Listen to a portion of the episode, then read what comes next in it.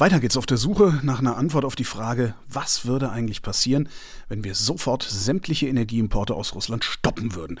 Und diesmal frage ich Georg Zachmann vom Bruegel. Hallo, Herr Zachmann. Ja, hallo. Was ist Bruegel?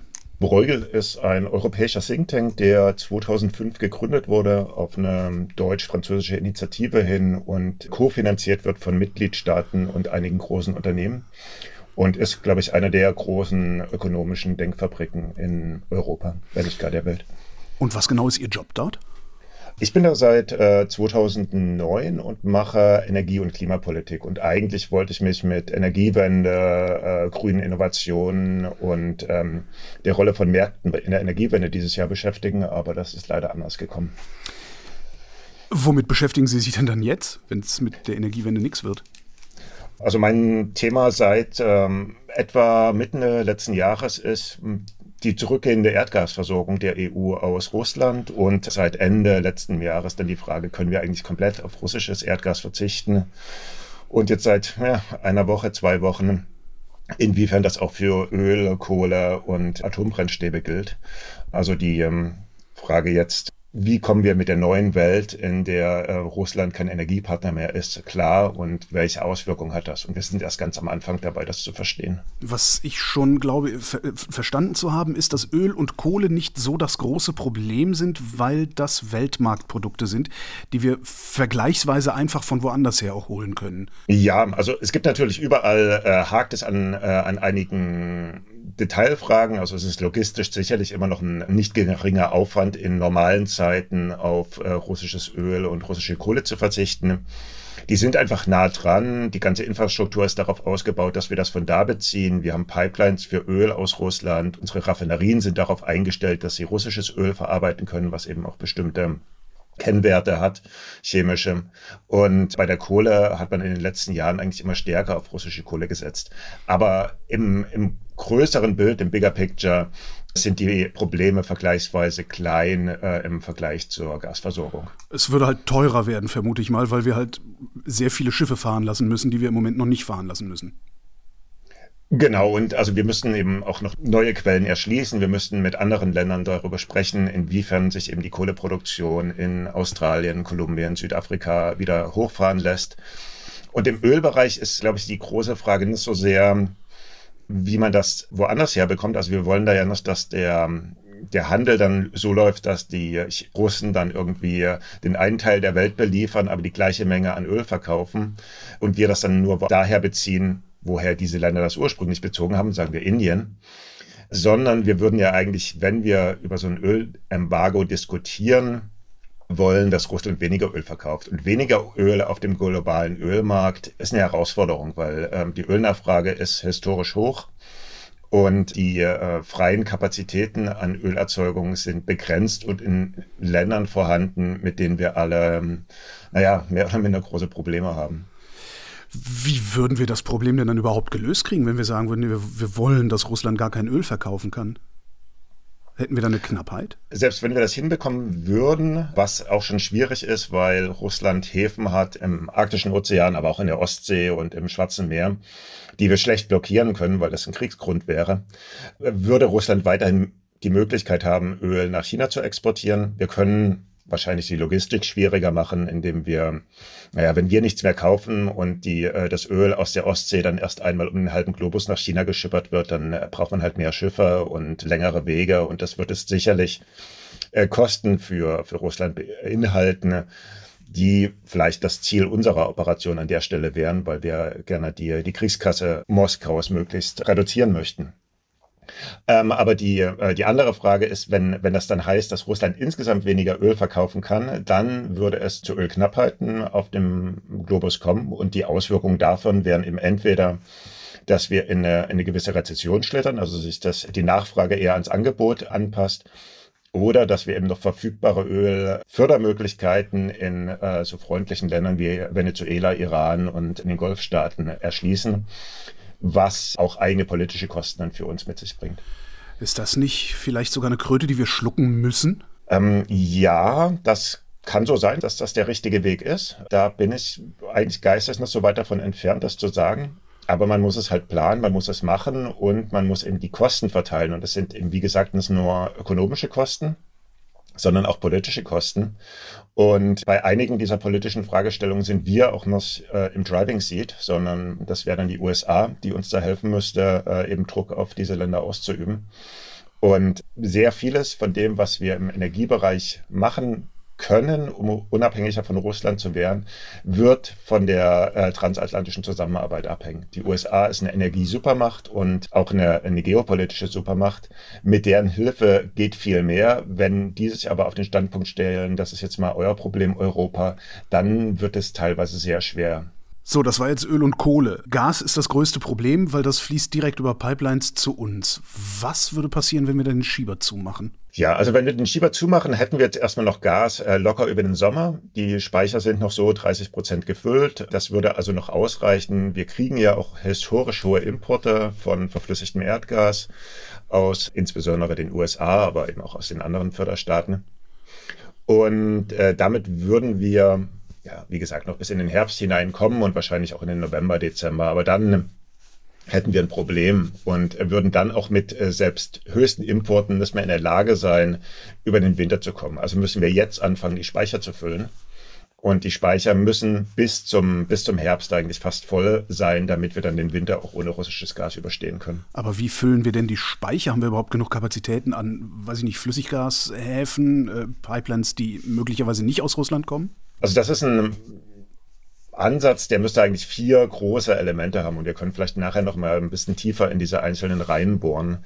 Das erste Element wäre zusätzliches Erdgas. Also wir beziehen zurzeit 60 Prozent unseres Erdgases eines von Russland. Das hoffen wir mal, dass es weiterfließt. Also wenn es gerade irgendeine Granate aus Russland irgendwie auf die Aserbaidschan-Pipeline fliegt oder äh, was ähnliches passiert, müssten wir eigentlich weiterhin diese 60 Prozent mindestens haben. Dann könnten wir nochmal 20 Prozent zusätzlich bekommen, indem wir mehr Erdgas beziehen. Vielleicht ein bisschen mehr aus Norwegen, vielleicht ein bisschen mehr aus Algerien. Die haben jeweils angedeutet, dass da noch was geht. Und der Rest müsste dann über verflüssigtes Erdgas kommen. Das würde heißen, dass wir einen Großteil des, äh, des verfügbaren flexiblen Marktes für verflüssigtes Erdgas nach Europa lenken müssen. Das heißt, sehr hohe Kosten oder sprechen mit den Amerikanern, dass die uns irgendwie einen Friedenspreis machen. Und dann die letzten 20 Prozent müssen wir auf der Nachfrageseite bereitstellen. Und das heißt dann einmal im Industriebereich, zum zweiten im Stromsektor und zum dritten im Haushaltssektor zu sehen, wie viel Gasmoleküle wir einsparen können im Vergleich zu den letzten Jahren. Das heißt, Heizung runterdrehen, äh, Industrieproduktion runterfahren. Genau, und da die, die große Schwierigkeit dabei ist, also wir haben halt diese, diese vier äh, großen Bausteine, die sich dann eben nochmal in viele Unterbausteine aufteilen und relativ schnell wird klar, dass äh, jedes Element oder ganz viele der Elemente äh, kontrovers sind und unbeliebt sind. Und Insgesamt würde es reichen, aber wir müssen eben Abwägungen treffen zwischen so Optionen wie wir lassen Atomkraftwerke länger laufen, wir äh, verbrennen mehr Kohle, um irgendwie Gas zu sparen wir erhöhen die Gasförderung in den Niederlanden, was dort zu Erdbeben führt und bei der Bevölkerung sehr unbeliebt ist. Wir bauen irgendwelche Pipelines, die seit 20 Jahren verhindert worden sind, weil französische Staatskonzerne davon was profitiert hätten, wenn die gebaut worden wären. Wir stellen bestimmte Industrieunternehmen ab, die vielleicht politisch gut vernetzt sind und so weiter und so weiter. Und diese, diese Abwägungsprozesse zu treffen, bevor irgendwie die Krise da ist, ist sehr schwierig. Deswegen hat sich die Kommission meiner Meinung nach auch so schwer getan und der Europäische Rat jetzt irgendwie den Finger darauf zu zeigen, diese Liste des Schreckens wollen wir jetzt mal abarbeiten und dann reicht es. Das funktioniert meiner Meinung nach eben erst, wenn man, wenn man quasi von der Klippe gesprungen ist, dass man dann den Fallschirm nutzt. Über was für Zeiträume reden wir denn hier gerade? Also eine Pipeline wird ja nicht rapzapp irgendwo hingebaut, das dauert ja auch Jahre. Und die haben wir ja nicht, wenn Sie sagen, dass wir bis November, Dezember kommen höchstens. Also ich stecke ganz tief in den, in den technischen Diskussionen drin, was da möglich ist. Äh, ich erinnere mich, dass 1944 äh, die Engländer diese, ich glaube, äh, Pluto-Pipeline unter dem Ärmelkanal in wenigen Monaten gebaut haben, weil es halt sein musste. Und die Pipeline über die Pyrenäen ist projektiert. Da haben sich viele Leute Gedanken dazu gemacht, wo die langführen soll. Und da gibt es ja auch schon andere Pipelines zusammen, zu denen man vielleicht parallele Pipelines bauen kann. Und ja, also technisch ist das ja alles auch kein Hexenwerk. Die Frage ist halt, wenn wir jetzt mit diesen ganzen formal juristischen Argumenten kommen, wenn wir uns anschauen, welche Genehmigungsverfahren und so weiter in üblicher Zeit zu, äh, zu führen sind, um sowas zu machen, sind das natürlich eher fünf Jahre als fünf Monate. Die Frage ist, was geht, wenn, wenn man es muss. Und ähm, ich meine, man, man will ja keinen Wirtschaftskrieg verlieren, weil einem irgendwie die, die Bürokratie daran gehindert hat. Vielleicht gibt es da Wege. Ist sowas schon mal probiert worden? Abgesehen von der Pluto-Pipeline? Ja, also äh, wir haben jetzt irgendwie äh, gerade die, die Corona-Wellen, äh, lassen wir so langsam hinter uns. Und da sind ja Genehmigungsverfahren für äh, Impfstoffe massiv beschleunigt worden. Also das hatten wir, hatte ja vorher keiner gedacht, dass sowas in unter drei Jahren geht. Und plötzlich ging es in sechs Monaten. Also wenn, wenn Not am Mann ist, kann man, glaube ich, auch eine Bürokratie dann dazu bringen, dass sie Dinge priorisiert und vorantreibt und auch akzeptiert, Fehler zu machen. Da muss es dann eben eine politische ja, Leadership geben, die sagt, mach das jetzt mal und äh, wenn das jetzt ein bisschen mehr kostet, als es eigentlich kosten müsste, halten wir die Hand trotzdem über euch. Wir müssen das halt jetzt hinkriegen. Wer würde diese Kosten tragen? Also wäre das die EU? Na, ich vermute, dass es dazu eigentlich in, in so einem Forum wie eben jetzt dem, der Ratssitzung in Versailles dann einen, eine Einigung zwischen den Mitgliedstaaten geben muss auf höchster Ebene, dass man da eine Institution mit Macht versieht und auch mit Geld versieht, die möglicherweise selber auch Geld borgen kann. Und das darf nur wenig Geld sein. Also wir brauchen jetzt Gas im Gegenwert vielleicht von 80 Milliarden Euro, was wir einkaufen und in die Speicher pumpen müssen. Und äh, gleichzeitig müssen wir halt massiv beschleunigen, Netzausbau in Deutschland, erneuerbaren Ausbau, vieles anderes. Und wir müssen dann auch noch diese großen Umverteilungseffekte, die es zwischen den Ländern hat, so ein bisschen kompensieren. Weil wenn uns jetzt einige Mitgliedstaaten von der Fahne gehen in diesem, ja, ich würde es Wirtschaftskrieg nennen, dann haben wir diesen Wirtschaftskrieg eben auch verloren. Sie sagten vorhin kurz, ähm, dass wir darüber reden müssen, mehr Kohle zu verbrennen, als wir eigentlich wollten, eventuell Atomkraftwerke laufen lassen. Wie viel würden wir da substituieren können? Also für, für wie viel ist das, was wir an Atomkraft noch haben, im Inland jetzt vor allen Dingen, für wie viel ist das noch gut? Also wir haben im letzten Jahr äh, drei Atomblöcke abgeschaltet mhm. und dieses Jahr wollen wir noch äh, drei weitere abschalten. Die sind letztes Jahr alle zusammen mit äh, ungefähr so 60 Terawattstunden im Jahr gelaufen. Wenn man jetzt annimmt, dass um Strom herzustellen, um diese 60 Terawattstunden herzustellen, man 120 Terawattstunden Gas braucht, weil der Wirkungsgrad dieser Gaskraftwerke bei etwa 50 Prozent liegt, hat man ungefähr eine Größenordnung, wie viel, wie viel Strom das ist. Und 120 Terawattstunden Gas ist ungefähr ein Fünftel dessen, was wir aus Nord Stream 1 bekommen. Also das sind, äh, das sind keine ganz kleinen äh, Beiträge, die man da zur Energieversorgung Europas oder zumindest Deutschlands leisten könnte mit den Atomkraftwerken. Aber ein wirklich großer Beitrag ist das auch nicht, weil es gibt ja nicht nur Nord Stream 1, das Gas, die Gas liefert. Wie viel, wie viel Terawattstunden Gas bekommen wir denn eigentlich im Jahr? Na, üblicherweise bekommen wir aus Russland ungefähr 2000 Terawattstunden. Allerdings ist jetzt im letzten Jahr das schon deutlich runtergegangen und wir bekommen jetzt so monatlich, ja, so roundabout 100, äh, 150 Terawattstunden.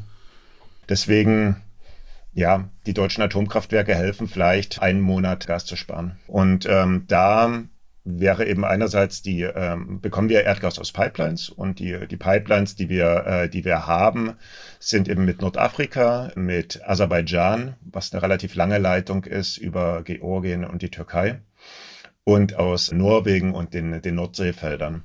Da wird sich eine, eine deutliche Erhöhung schwer machen lassen. Die Pipelines geben noch ein bisschen mehr her, aber die Norweger haben gesagt, die können vielleicht fünf Prozent mehr aus den Feldern rausquetschen als letztes Jahr. Die Algerier werden sicherlich auch noch in der Lage, ein bisschen mehr zu produzieren. In Libyen weiß man das so richtig, zumal die ja auch russische äh, Söldner in äh, Libyen rumlaufen, was, äh, was da noch gehen kann. Also der große Brocken wird wahrscheinlich über LNG-Terminals kommen. LNG-Terminals haben wir in der Größenordnung von fast 2000 Terawattstunden, also das, was wir aus Russland beziehen. Allerdings laufen die ja eh schon. Also der, davon etwas weniger als die Hälfte dieser LNG-Terminals ist eh im Betrieb oder als Kapazität genutzt. Und deswegen könnte man noch, die Kommission sagt, 500 Terawattstunden, 700 gehen bestimmt auch, äh, noch, äh, noch zusätzlich importieren. Dann gibt es ein paar Probleme, wie wir das dann in die Länder in Europa bringen, wo es hin muss, weil die meisten Terminals sind im Westen Europas, insbesondere auf der Iberischen Halbinsel. Und äh, die Iberische Halbinsel ist relativ isoliert vom restlichen europäischen Gasmarkt. Und also man kann es ja nicht an Flaschen da über die Pyrenäen tragen, da muss irgendwie eine Pipeline her. Die Pipeline äh, ist, ist immer einer der Knackpunkte, sicherlich in der mittleren Frist. Also wenn man die noch bis Herbst hinbekommen könnte, wäre das großartig. Eine Stromleitung würde auch schon viel helfen, weil in, äh, in Spanien könnte man aus dem Gas mehr Strom herstellen und den dann nach Europa leiten. Und auch diese Stromleitung wird schon sehr lange diskutiert. Die wäre auch die, die längerfristig äh, attraktivere Option, weil wir gern die, die spanischen Solaranlagen gerne an, mit, den, mit den nordeuropäischen Windanlagen zusammenkoppeln möchten, um eine sichere Stromversorgung nur aus Erneuerbaren darstellen zu können. Aber so richtig helfen will das alles nicht. Ne? 500 Terawattstunden aus LNG, 60 Terawattstunden aus Kernkraftwerken, ähm, fehlen immer noch 1440 Terawattstunden die wir bisher aus russischem Gas beziehen. Ja, also ich, ich würde sagen, vielleicht so 700 Terawattstunden aus LNG, dann noch ein bisschen was aus erhöhten äh, Importen aus Norwegen und Algerien und äh, dann ja 100 Terawattstunden aus den Kernkraftwerken. Aber da fehlt immer noch was. und nicht wenig, ja. Wo kriegen wir es her? Wir haben noch relativ viele Kohlekraftwerke in Europa stehen und einige von den Kohlekraftwerken haben wir auch aus dem Markt rausgenommen. Die haben wir in Reserven gepackt. Ich hatte das ursprünglich eigentlich eher als so ähm, ja, Industrie- oder Regionalpolitik betrachtet, dass man halt den, äh, den Unternehmen da noch ein bisschen Geld geben will und die Leute da noch ein bisschen beschäftigt halten will. Aber jetzt stellt sich heraus, dass das tatsächlich eine, eine sehr gute Entscheidung war, dass man die noch äh, dastehen hat. Dann gibt es auch noch viele normale Steinkohlekraftwerke, die halt in den letzten Jahren wenig gelaufen sind, weil die CO2-Preise schon nicht gering waren und Gas noch relativ günstig war und deswegen die, die Kohlekraftwerke eigentlich hinten runtergefallen sind im Markt. Und wenn man die mehr benutzt, kann man auch noch mal deutlich mehr Strom herstellen. Ja, genaue Zahlen kann ich Ihnen da jetzt gar nicht nennen, aber das ist, äh, das ist das unsubstanziell. Das heißt, es wäre prinzipiell möglich, auf russischen Gasimport zu verzichten. Ja, also wenn man, wenn man alle, wenn man so ein Maßnahmenpaket zusammenstellt und alles gleichzeitig macht, inklusive Senkung der Haushaltsnachfrage für, für Wärme und für Gas mhm. und inklusive dem, äh, der Einschränkung äh, bestimmter energieintensiver Industrien, dann würden wir über den nächsten und äh, alle folgenden Winter auch ohne russisches Gas kommen. Das würde uns einiges an Geld kosten. Das hatte ich in der letzten Sendung mit Christian Bayer schon besprochen. Ähm, die haben drei Modelle gefahren und das Worst-Case-Szenario sagt gerade ähm, 1000 Euro pro Kopf pro Jahr äh, Bruttoinlandsproduktverlust sozusagen. Also 3% Bruttoinlandsproduktverlust. Ja, die Frage ist, was ist die Alternative? Ne? Wenn die Alternative dazu ist, dass wir ähm, der ganzen Welt demonstrieren, dass wir für drei Prozent unseres Bruttoinlandsprodukts noch bereit sind, der Ukraine zu helfen, der wir das eigentlich immer zugesagt haben, dann werden wir auch noch bereit sein, Moldau zu helfen, dann werden wir noch bereit sein, Georgien zu helfen, dann werden wir noch bereit sein, den anderen Staaten auf dem Balkan zu helfen. Und ob wir dann bereit sind, dafür den baltischen Staaten zu helfen, weiß auch keiner oder Kasachstan. Und dann ist halt die Frage, ob eine Europäische Union sowas überleben kann. Also können wir, können wir überleben, dass wir irgendwie ein Land nach dem anderen da unter den Bus schubsen? Ne? Zerstört das uns eigentlich die Glaubwürdigkeit unserer gegenseitigen Solidaritätsbekundungen komplett? Das klingt jetzt gerade so, als würden wir äh, rein für Deutschland argumentieren. Wie sieht es denn EU-weit aus? Ich meine, ein Großteil der, der Kosten, die Herr Bayer da ausgerechnet haben, äh, waren ja für Deutschland und ein Großteil der Kosten wird auch in Deutschland aufschlagen. Die anderen großen Kostenblöcke schlagen vielleicht noch in Italien auf, die halt sehr viele Gaskraftwerke haben, denen man auch wirklich helfen muss, damit sie bei der Stange bleiben. Und äh, in den Ländern östlich von, von Deutschland ist, glaube ich, das Sicherheitsgefühl schon so stark, dass sie überhaupt nicht mit der Wimper zucken würden, da auf, äh, auf mehrere Prozent äh, Bruttosozialprodukt zu verzichten, wenn das ihre Sicherheitsinteressen hilft zu wahren. Österreich, hatte ich gehört, ist, äh, ist überraschend positiv eingestellt gegenüber äh, der, der Ukraine und der, der Hilfe für die Ukraine. Also ich kann mir da auch vorstellen, dass es da ein Umdenken in der österreichischen Politik gegeben hat, die ja früher dann relativ sehr an den ja, Gaslieferungen und Öllieferungen aus Russland interessiert war. Welches sind die drei anderen Elemente, über die wir reden müssen? Der zweite Punkt über Strom hatten wir jetzt eigentlich auch schon gesprochen. Im Strombereich ist vielleicht noch interessant, dass natürlich Erdgaskraftwerke eine andere Rolle spielen im Stromsystem als ein Atomkraftwerk. Ein Gaskraftwerk nutze ich ja vor allem, um Spitzen abzudecken. So ist es zum Beispiel in Deutschland so, dass äh, wenn ich alle Atomkraftwerke, die wir da jetzt haben, diese sechs äh, Gigawatt ungefähr, ins Netz reinhängen würde, dann würde ich in vielen Stunden gar kein Gas verdrängen aus dem, äh, aus dem System, weil wir in manchen Stunden nur noch zwei Gigawatt Gas laufen haben. Das ist also in der deutschen Betrachtung sieht das teilweise gar nicht so toll aus. Die Sache ist aber, wir haben einen europäischen äh, Strom und einen europäischen Gasmarkt. Und diese deutschen zusätzlichen Strommengen, die würden dann eben nach Italien zum Beispiel fließen. Und Italien hat, ich glaube, so fünf Gigawatt Gas Grundlast laufen. Und da könnten wir einen substanziellen Beitrag leisten. Natürlich wieder äh, die große Frage, wie viele Leitungen sind vorhanden für, für Strom und wie viel können wir dann da auch wirklich äh, an den Mann bringen. Das sind aber dann technische Fragen, mit denen sich jetzt, also es sind wir, wir stressen hier wirklich komplett unsere Modelle und unsere Szenarien. Das hat alles keiner so richtig gerechnet bisher. Äh, ich habe auch so ein bisschen das Gefühl, dass es da gewisse Denkverbote gab, äh, dass eben gewollt, also dass man eben gesagt hat, ja, es gibt diese gegenseitige Abhängigkeit von Russland. Und diese gegenseitige Abhängigkeit von Russland, die schützt uns vor allem Bösen, was aus Russland kommen kann. Wandel durch Handel. Ne? Genau. Und äh, dieses, dieses strategische Kalkül ist, wie wir jetzt sehen, so grandios gescheitert, dass es, äh, dass es wirklich sehr weh tut. Aber mit dieser Situation müssen wir jetzt möglichst schnell klarkommen. Und ich habe auch allen meinen Modelliererkollegen und allen gesagt, also legt eure Stifte weg, die ganzen Szenarien, die wir alle gerechnet haben, das macht alles keinen Sinn mehr. Schaut euch die neue Welt an in der Energieflüsse ganz anders aussehen werden, in der wir uns halt nicht mehr auf Russland verlassen können. Und äh, wir müssen in der neuen Welt nach jetzt nur zwei Wochen Krieg ankommen, weil die Entscheidungen müssen jetzt getroffen werden. Der dritte Punkt ist äh, Haushalte. Haushalte verbrauchen relativ viel Gas für Wärme und für Warmwasser. Da gibt es irgendwie die, die, die ganz einfache Behavioral-Möglichkeit, dass man eben die Thermostate runterschaltet, ein, zwei Grad kühler hat im Raum und dass man äh, etwas kürzer duscht oder vielleicht die Duschtemperatur senkt. Individuelles Verhalten als Politik, kann das funktionieren? Das bringt es ganz wenig. Also es ist überraschend äh, viel Gas, was man darüber einsparen kann. Also es können auch schon so ein paar hundert Terawattstunden sein. Das wäre natürlich günstig, wenn man äh, die äh, Bevölkerung vielleicht auch äh, ökonomisch mitnehmen kann. Also einerseits die Kampagne, andererseits dann vielleicht, also wir hatten das vorgeschlagen, dass man sagt, okay, wir wollen euch gerne Ausgleich bezahlen für diese hohen Energiekosten, weil wir verstehen, dass gerade arme Haushalte besonders davon betroffen sein werden.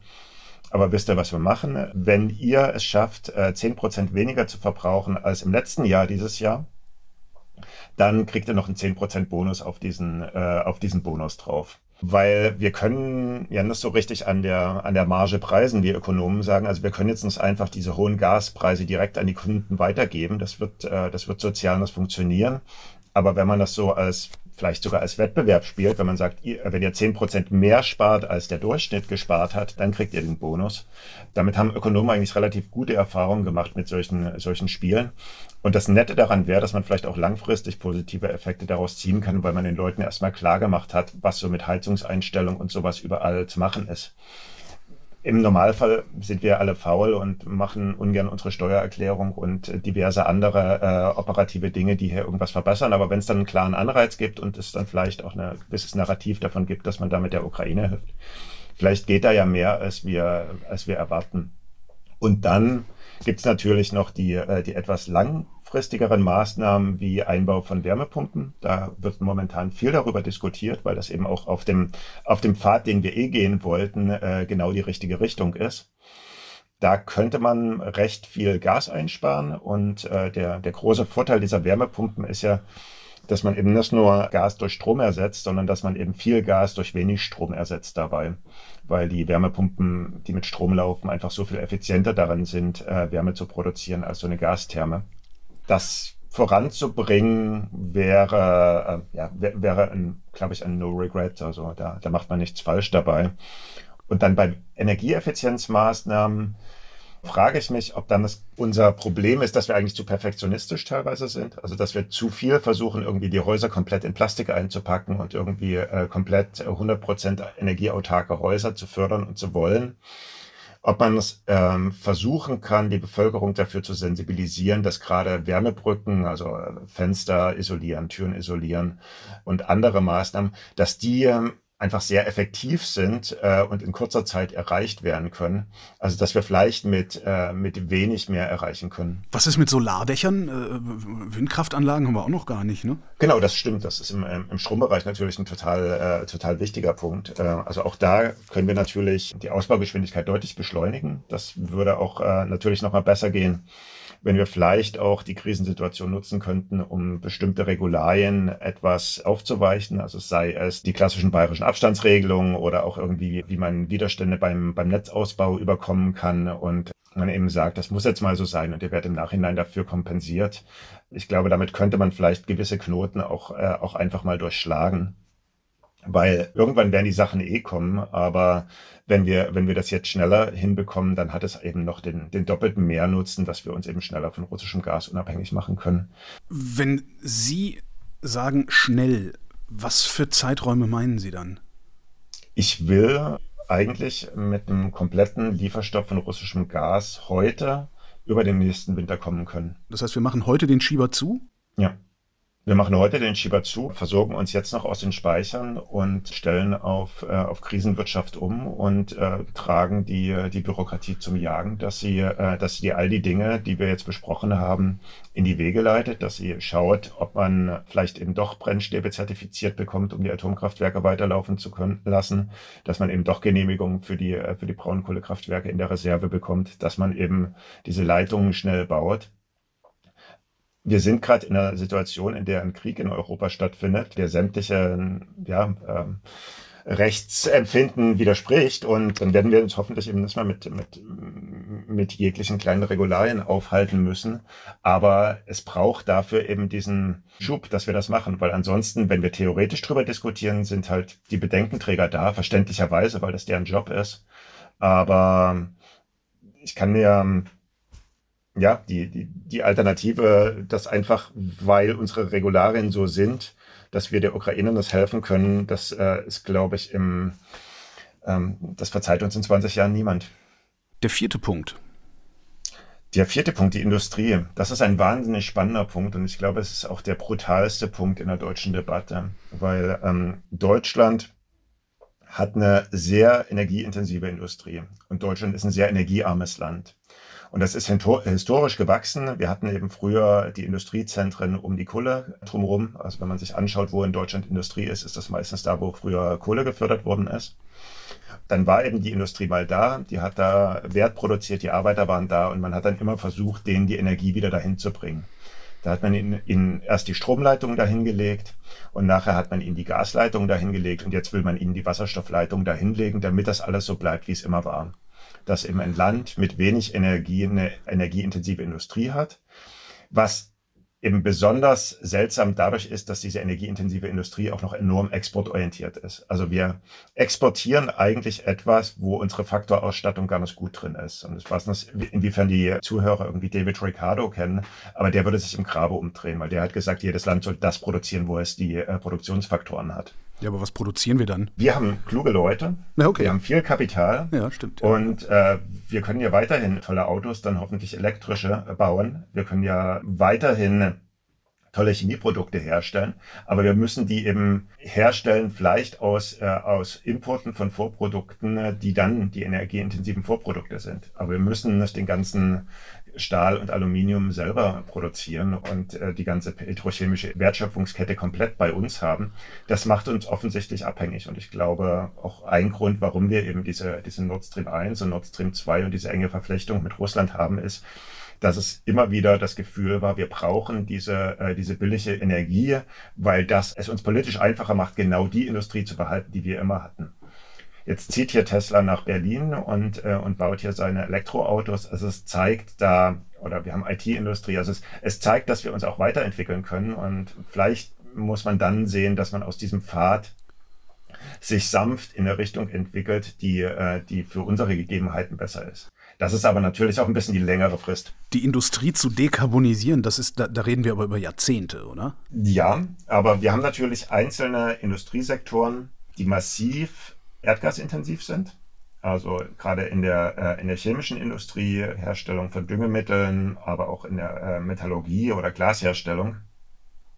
Und da ist die Frage, inwiefern bestimmte Vorprodukte, die also schon die Energie in sich drin haben, inwiefern die importiert werden können. Also dass wir eben nur Flüssiggas aus den USA importieren, um dann bei uns das Glas herzustellen oder das Methanol, was dann in der chemischen Industrie weiterverwendet wird oder das Nafta sondern äh, eben genau diese Vorprodukte dann aus energiereichen Ländern zu importieren. Die Abhängigkeit bleibt ja die gleiche. Und es würde uns eben ermöglichen, noch mehr davon bei uns anzulanden. Das würde gleichzeitig vermutlich reichlich Arbeitsplätze kosten. Jein, also die man muss sich, glaube ich, jeden Sektor dann genau anschauen. Ne? Diese Wertschöpfungsketten, die ich beschrieben habe, die sind relativ komplex. Und wenn es möglich ist, dass man quasi die energiereichen Vorprodukte importiert und die restliche Wertschöpfungskette laufen lässt, dann ist dann das arbeitskräftemäßig wahrscheinlich auch gar nicht so dramatisch. Der andere Punkt ist, dass viele von diesen Anlagen natürlich enorm kapitalintensiv sind und energieintensiv, aber wenig arbeitsintensiv. Also wir haben, es gibt irgendwie so ein Beispiel, von, äh, von Industriepolitik, wo mal gegenübergelegt wurde, Wolfsburg mit der, mit der Autofabrik, die man dann da gegründet und äh, vorangetrieben hat. Und ich glaube, es war äh, Bremerhaven. Die haben da ein großes, ich glaube, Stahlwerk äh, hingebaut. Müsste es noch mal nachschauen, was es genau war. Und die Aussage war dann, ja, das, das hat irgendwie viel mehr Gewerbesteuer abgeworfen, aber im Endeffekt hat es sehr wenig Arbeitnehmer und ist eben bei jeder Krise immer mit dabei gewesen und musste immer wieder gepäppelt werden, damit es da bleibt. Also ich glaube, es ist nicht unbedingt sicher, dass eben Kapital- und energieintensive Industrie eigentlich etwas ist, was so ein Land wahnsinnig vorantreibt. Jetzt sitzen Sie da in Ihrem Think Tank mit äh, lauter Kolleginnen und Kollegen und können den ganzen Tag sich solche Sachen ausdenken. Haben Sie den Eindruck, dass die Politik auch schon so weit ist? Ja, also ich denke, dass ein, ein Teil dieser Energiewende-Diskussion, die wir haben, darauf angelegt war, eben genau diese Schritte äh, oder ein Großteil dieser Schritte, die wir jetzt tun wollen, in einer etwas, also in einer viel entspannteren Art und Weise und über längere Zeiträume, aber dennoch sehr ambitioniert durchzuführen. Aber die Situation, in der wir uns jetzt befinden, ist natürlich, äh, die komprimiert die Zeiträume irgendwie um den Faktor 10. Und das ist natürlich dramatisch und äh, es ist auch, glaube ich, verständlich, dass Ministerien, die, die einen Großteil ihrer Arbeit dann auch äh, an die Industrie ausgelagert haben, über Dinge nachzudenken. Also zum Beispiel im, äh, im Bereich Gaswirtschaft hat ja das Ministerium keine Rolle mehr gespielt. Das hat ja dann die, äh, die Industrie selber in die Hand genommen. Dass die jetzt Schwierigkeiten haben zu sehen, welche Steuerungsmöglichkeiten sie eigentlich noch haben und auch es ihnen an Kapazitäten fehlt, bestimmte, äh, bestimmte Steuerung dann auch schnell mobilisieren zu können. Also die Expertise sitzt eben dazu teilweise dass wir in den Ministerien und ich meine auch wir in der äh, jetzt in dieser Think Tank äh, akademischen Welt, wir haben natürlich viel mehr über grüne Szenarien nachgedacht und eigentlich immer weniger versucht, über, über Gas, Kohle und Öl nachzudenken. Da gibt es schon auch Beschränkungen dessen, was wir, was wir intellektuell gerade in der Lage sind, sinnvoll zu machen. Energiewende ist ein ganz schönes Stichwort. Also Klimaziele äh, können wir uns abschminken, oder? Das würde ich noch so sehen. Also ich, ähm, ich meine, Klimaziele, die, die nächste Runde ist ja dann 2030 und wir haben ja die Ziele noch mal als kumulative Emissionen definiert, sondern als Punktemissionen in dem Jahr.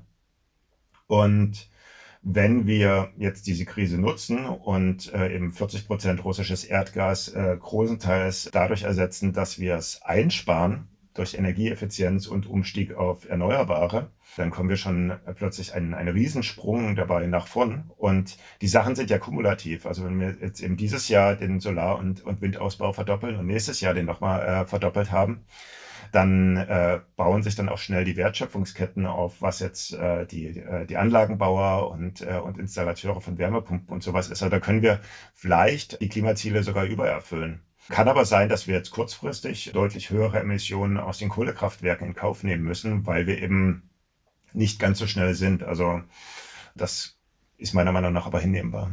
Wenn Sie sich eigentlich mit der Energiewende beschäftigen, so beruflich, ähm, wohnen da jetzt zwei Herzen in Ihrer Brust? Weil eigentlich müssten Sie doch jubeln, dass es jetzt so einen Schub gibt.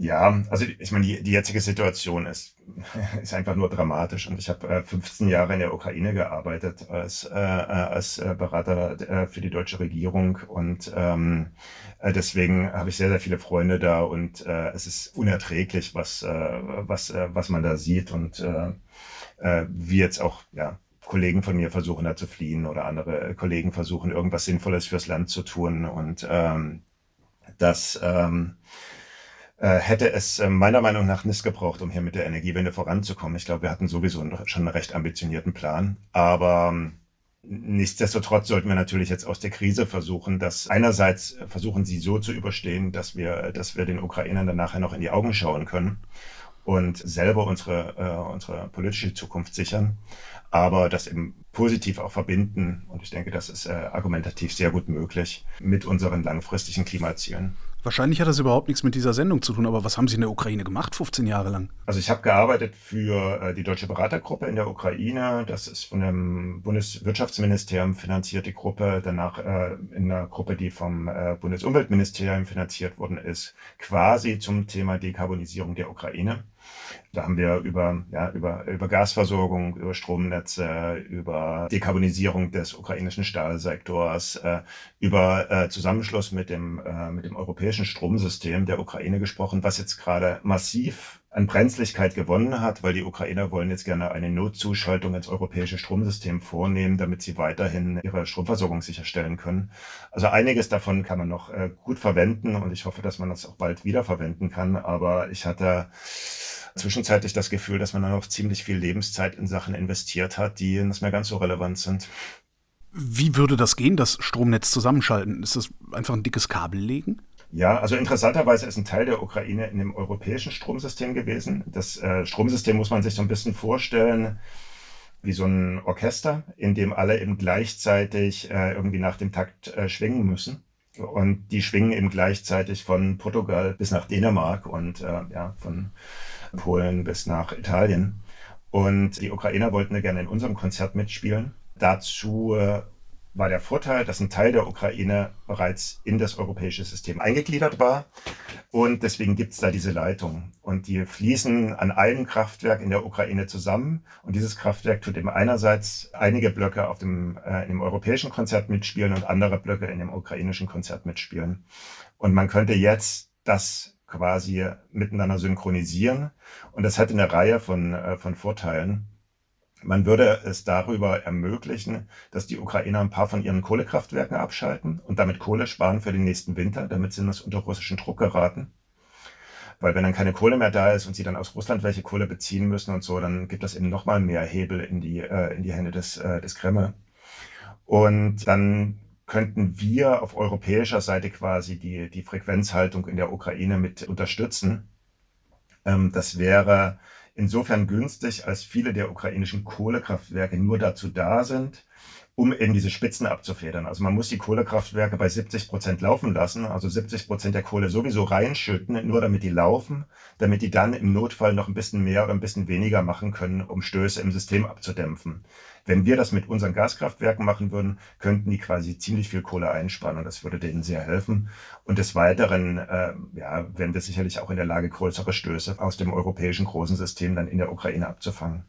Ich hätte vielleicht noch einen, einen Punkt, der mir sehr wichtig ist und sehr am Herzen liegt. Das ist so ein bisschen wie wir eigentlich über Energiesysteme und Energiewende nachdenken und diskutieren. Äh, weil was wir gemacht hatten jetzt bezüglich, äh, bezüglich Gas, weswegen wir jetzt da auch äh, in, den Medien so präsent sind damit ist, dass wir die Daten gesammelt haben seit, seit Mitte letzten Jahres und auf die Website gestellt haben und aufbereitet haben. Und dabei ist uns aufgefallen, dass viele Datenfragen sich einfach nicht beantworten lassen. Die öffentlichen Statistiken sind äh, sehr schlecht, sind nicht miteinander konsistent. Es gibt die noch auf europäischer Ebene. Es gibt äh, auf deutscher Ebene zehn verschiedene Anbieter auf äh, öffentliche, die jeweils unterschiedliche Dinge, die auch miteinander das zusammenpassen, veröffentlichen. Die Ministerien müssen dann bei den Unternehmen nachfragen, äh, was denn jetzt irgendwie die Zahl ist und die Unternehmen sagen ihnen unterschiedliche Zahlen. Moment, sagen Sie mir gerade, dass wir eigentlich gar nichts über unsere Gasversorgung wissen? Das, äh, genau, das wollte ich versuchen jetzt äh, zu erläutern, ja. Also wir, wir müssen, das Ministerium muss eben äh, nachfragen bei BP, wie viel Gas wir eigentlich von wem importieren, weil die eigenen Statistiken das nicht mehr hergeben. Wie konnte das denn passieren? Hm, ich, ähm, ja, äh, ich glaube, äh, die Unternehmen hatten ein Interesse daran, ihre, äh, ihre Deutungshoheit der, der Gasfragen zu behalten. Und das hat ihnen in der Vergangenheit kurzfristig kommerziell geholfen. Und äh, der Staat wollte gar nicht so tief nachfragen, weil er auch von dieser ähm, Situation so überzeugt war, dass Russland von uns abhängig ist, dass man gesagt hat, lass die mal machen. Und äh, in diesen ganzen Nord Stream 2 Diskussionen und anderen Diskussionen war halt dann auch die, äh, die Diskussionskultur noch besonders ausgeprägt. Und das ist jetzt im Gas ein Problem, was uns eben jetzt direkt auf die Füße fällt. Aber bei der Energiewende ist das ja nochmal langfristig viel dramatischer, weil wir wollen ja hier äh, quasi die ganze Ökonomie, die ganze Energieökonomie, aber damit auch die ganze Wirtschaft komplett umbauen. Und ähm, wenn wir da in, das, äh, in, einem, in einem demokratischen Prozess den einzelnen Akteuren die Daten zur Verfügung stellen, um eine sinnvolle Diskussion zu führen, dann führen wir irgendwie Scheindiskussionen. Und das ähm, wird meiner Meinung nach nicht zu guten Entscheidungen führen. Und äh, wir müssen da unbedingt ran. Also wir brauchen in Deutschland oder in Europa eine, eine Energiedatenagentur, die öffentlich Daten zugänglich macht, damit wir beide äh, miteinander eben über die gleichen Zahlen diskutieren können und dass äh, Sie bei B äh, BP nachschauen und ich jetzt irgendwie bei Enzo E nachschaue und wir unterschiedliche Zahlen haben und wir uns erstmal gar nicht einigen können, was denn jetzt die richtige Zahl ist. Eine europäische Agentur, eine neue europäische Agentur zu schaffen, auch da es übersteigt mein Vorstellungsvermögen, dass man sowas vielleicht in einem Jahr oder so hinbekommt. Das hört sich für mich an, als würde das ein Jahrzehnt dauern, bis so eine Agentur tatsächlich arbeitet. Ah, ich glaube, man kann da schnell ganz viel machen. Also ich meine, jetzt sind ja viele Daten da. Und ich glaube, man kann ja erstmal auch relativ hemdsärmlich anfangen und Sachen sammeln und gemeinsam auf einer Stelle zur Verfügung stellen. Und wenn man das hat, dann kann jemand anders die aggregieren, ja kann jemand anders die dann aggregieren und zugänglich machen, aber dass man das erstmal nebeneinander legt, was gibt es, was fehlt und äh, nach und nach werden die dann gesäubert. Es ist ja, so Datenarbeit ist ja auch nie zu Ende. Ich meine, äh, die, äh, das ist ja kein Prozess, der dann irgendwann abgeschlossen ist, wo man dann sagt, so, das sind die Datendefinitionen, jetzt sammeln wir nur noch. Das ist ja ein dauerwährender Prozess. Aber jetzt im Statistischen Bundesamt gibt es ein kleines Referat, ich weiß gar nicht, wie viele Leute das sind, die Energiedaten machen. Und äh, die Daten, die da auf der Webseite sind, sind von 2017. Und damit steuern wir jetzt unsere Energiewende. Woher wissen Sie denn dann überhaupt, dass wir noch 30 Prozent in unseren Gasspeichern haben? Das ist äh, das nicht so eine schlechte Frage, muss, muss ich leider sagen. Wir, äh, also wir haben die Daten äh, gesammelt von den, äh, von den Speicherbetreibern. Die haben eine, eine Webseite, auf der sie die hinstellen. Aber im Laufe des, mm, der letzten sechs Monate sind da auch ab und zu mal Datenrevisionen aufgetaucht. Also wir haben gesehen, wie sich da Datenpunkte äh, historisch auch nochmal verändert haben, ohne dass erklärt worden ist, was da genau passiert ist. Und das hat sicherlich alles jeweils einen guten Grund gehabt. Also es ist halt, wenn man mit Daten arbeitet, weiß man ja, dass man manchmal retroaktiv feststellt, oh, da haben wir hier irgendwie das aufgepasst äh, bei diesen bei diesen Injections da im Sommer, dass das äh, dass das irgendwie Gas aus Holland war, was irgendwie einen geringeren Brennwert hat oder was weiß ich was. Aber ähm, das muss man natürlich transparent machen, damit jeder weiß, was hier gerade passiert. Und das sind meiner Meinung nach hoheitliche Aufgaben, die man eben nicht allein der Industrie überlassen kann. Ich nehme mit, wir könnten die Schieber sofort zumachen. Also wir könnten morgen damit aufhören, Energie aus Russland zu importieren. Und das würde mich schlimmstenfalls 3 Euro für den Sprit und maximal 18 Grad in meiner Wohnung kosten. Kann man das so zusammenfassen? Ja, ich denke schon. Es ist natürlich sehr unterkomplex jetzt, ne? weil alleine 3 Euro für einen Liter Sprit, äh, das hat dann auch nochmal Sekundäreffekte und so, das ist mir klar. Aber also die, ähm, die ökonomischen Auswirkungen werden so sein, dass sie uns vielleicht ein Jahrzehnt zurückwerfen. Aber ich meine, auch vor einem Jahrzehnt haben wir alle irgendwie gut gelebt. Und das ist ein kurzfristiger Preis, den wir zahlen für ähm, also die langfristige Sicherheitsordnung Europas. Georg Zachmann, vielen Dank. Ja, danke.